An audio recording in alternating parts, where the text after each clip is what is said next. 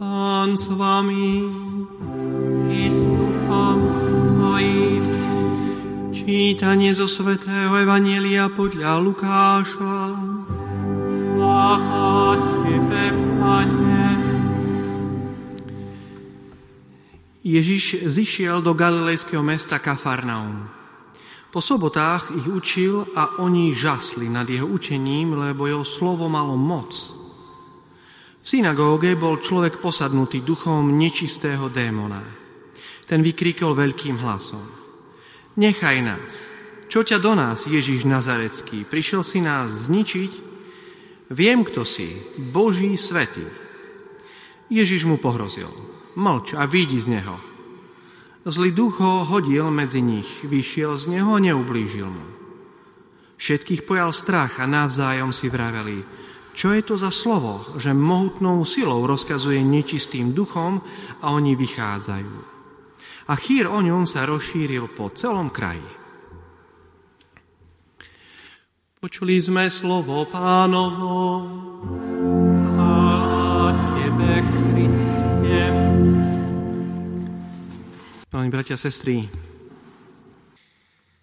dnešné evanjelium hovorí o niečom, čo o čom neradi možno veľmi často hovoríme a aj každý kazateľ sa musí troška nadýchnúť, keď ide o tom hovoriť. A to je otázka čistoty. Ale nemáme veľmi na výber, lebo v dnešnom evanjeliu sa hovorí o posadnutom, ktorý bol posadnutý duchom nečistého démona. My veľmi dobre vieme, že je to pre nás citlivá téma a vie to aj diabol.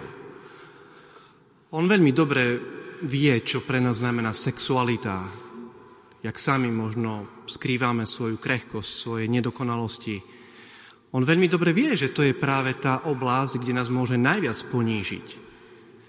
Ale vie to aj Pán Boh, aké je to pre nás dôležité, ako je to pre nás citlivé. Vie to aj sám Pán Boh, ktorý vie zo všetkých najlepšie, akú krásu dal do nášho tela. Keď videl prvý ľudský pár, stál v raji pred Bohom Stvoriteľom a Pán Boh sa na nich pozerá, nemali ani ten figový list, ešte nebol dôvod. A Pán Boh videl, že je to veľmi dobré. Naše ľudské dejiny, aj táto naša doba nám však veľmi jasne hovorí, že to, čo je veľmi dobré, môže byť aj veľmi pokazené. Či už v našich myšlienkach, slovách, ktoré sa potom nutne ukážu aj v našich skutkoch. Či vo vzťahu k sebe samému, alebo vo vzťahu k niekomu inému. A diabol to veľmi dobre vie, že nás takto môže veľmi oslabiť. Isté, pri tomto hriechu nečistoty človek dostane niečo, čo je pre neho atraktívne. Inak nie je dôvod spáchať hriech, osobitne tento hriech. Ale stratí oveľa viac. Oveľa viac. Žijeme aj dobu, kedy možno aj kinematografia, aj vôbec tá svetská kultúra nám intímny vzťah, sexualitu medzi mužom a ženou ukazuje ako top, ako to, čo si najviac máme dať, ako tá najhutnejšia scéna vo filme možno. Ale naša viera, naša ľudská skúsenosť nám hovorí, že, že telo nie je to najviac, čo si muž a žena môžu navzájom dať. Že je aj srdce, že je aj duša, že je aj dôvera, že je aj čistá láska. No to nádherne ide dokopy, ale je to hrozné, keď sa to začne oddeľovať. A takýmto duchom bol posadnutý tento človek v synagóge v Kafarnaume. Takýmto duchom my môžeme byť a sme pokúšaní. Veľmi často vieme, o čom hovoríme.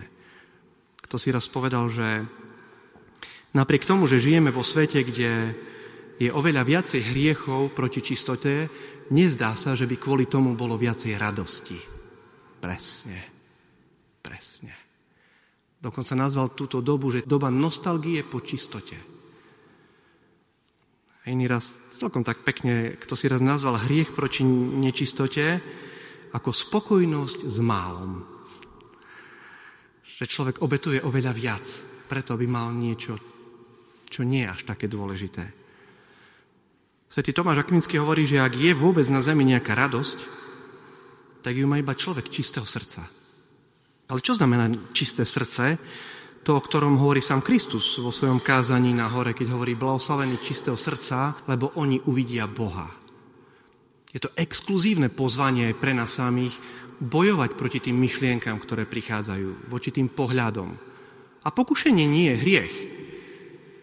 Ale ja si svoj zrak mám chrániť predsa, keď viem, že ide nejaké pokušenie, keď viem, že ide nejaká búrka a mám otvorené okná svojho domu, nezačnem otvárať ešte aj dvere. Sa to snažím pozatvárať, aby tie obrazy do mne nevošli. Potom dlho trvá detoxikácia. Tie obrazy môžu zostať v nás. Môžu neskutočne a veľmi ťažko ovplyvňovať našu slobodnú vôľu. Aj k tomu sme pozývaní, aby sme teda pravidelne očisťovali naše srdce modlitbou, službou k blížnemu. Aby ten druhý pre mňa, pre mužov ženy a pre ženy muži, aby neboli nejakým objektom, nejakou vecou, ale aby sme boli bratia a sestry. A bude viacej radosti na tomto svete. Ak sa nám to nedarí, alebo máme skúsenosti s našou vlastnou krehkosťou, tak potom evanjelium naozaj prichádza s dobrou zvesťou, že je tu niekto, koho aj nečistí duchovia počúvajú. Že na našej strane je niekto prichystaný nám pomôcť, kto je silnejší ako zlí duchovia. Čo je to za slovo v dnešnom evanjeliu počujeme? Že mohutnou silou rozkazuje nečistým duchom a oni vychádzajú. Pán Ježiš s nimi ani nediskutuje. To je nádherné v prípade Boha, že on to, čo povie, to sa aj stane. V ľudských dejinách, aj v našich vlastných dejinách, viete, my obyčajne niečo povieme a niečo zničíme. Člo, človek častokrát niečo povie a skôr toho druhého urázi alebo mu zoberie chuť k životu. Niečo zničí, nejaký vzťah, nejakú krásu. Pán Boh niečo povie a niečo sa stvorí. S akou mocou hovorí? Hovorí s autoritou. Hovorí ako ten, kto má moc. Možno aj troška exegeticky si to môžeme vysvetliť, pretože v starom zákone, keď prichádzali proroci alebo, alebo predstavení synagóg, farizei a zákonníci, oni sa odvolávali na prorokov. Odvolávali sa na takého alebo hentakého slávneho rabína, ktorý bol pre nich autorita. Pán Ježiš sa nemusel na nikoho odvolávať. A preto hovorí, aké nové učenie, s akou mocou hovorí. Na jednom mieste evanjelium hovorí, človek tak doteraz nehovoril.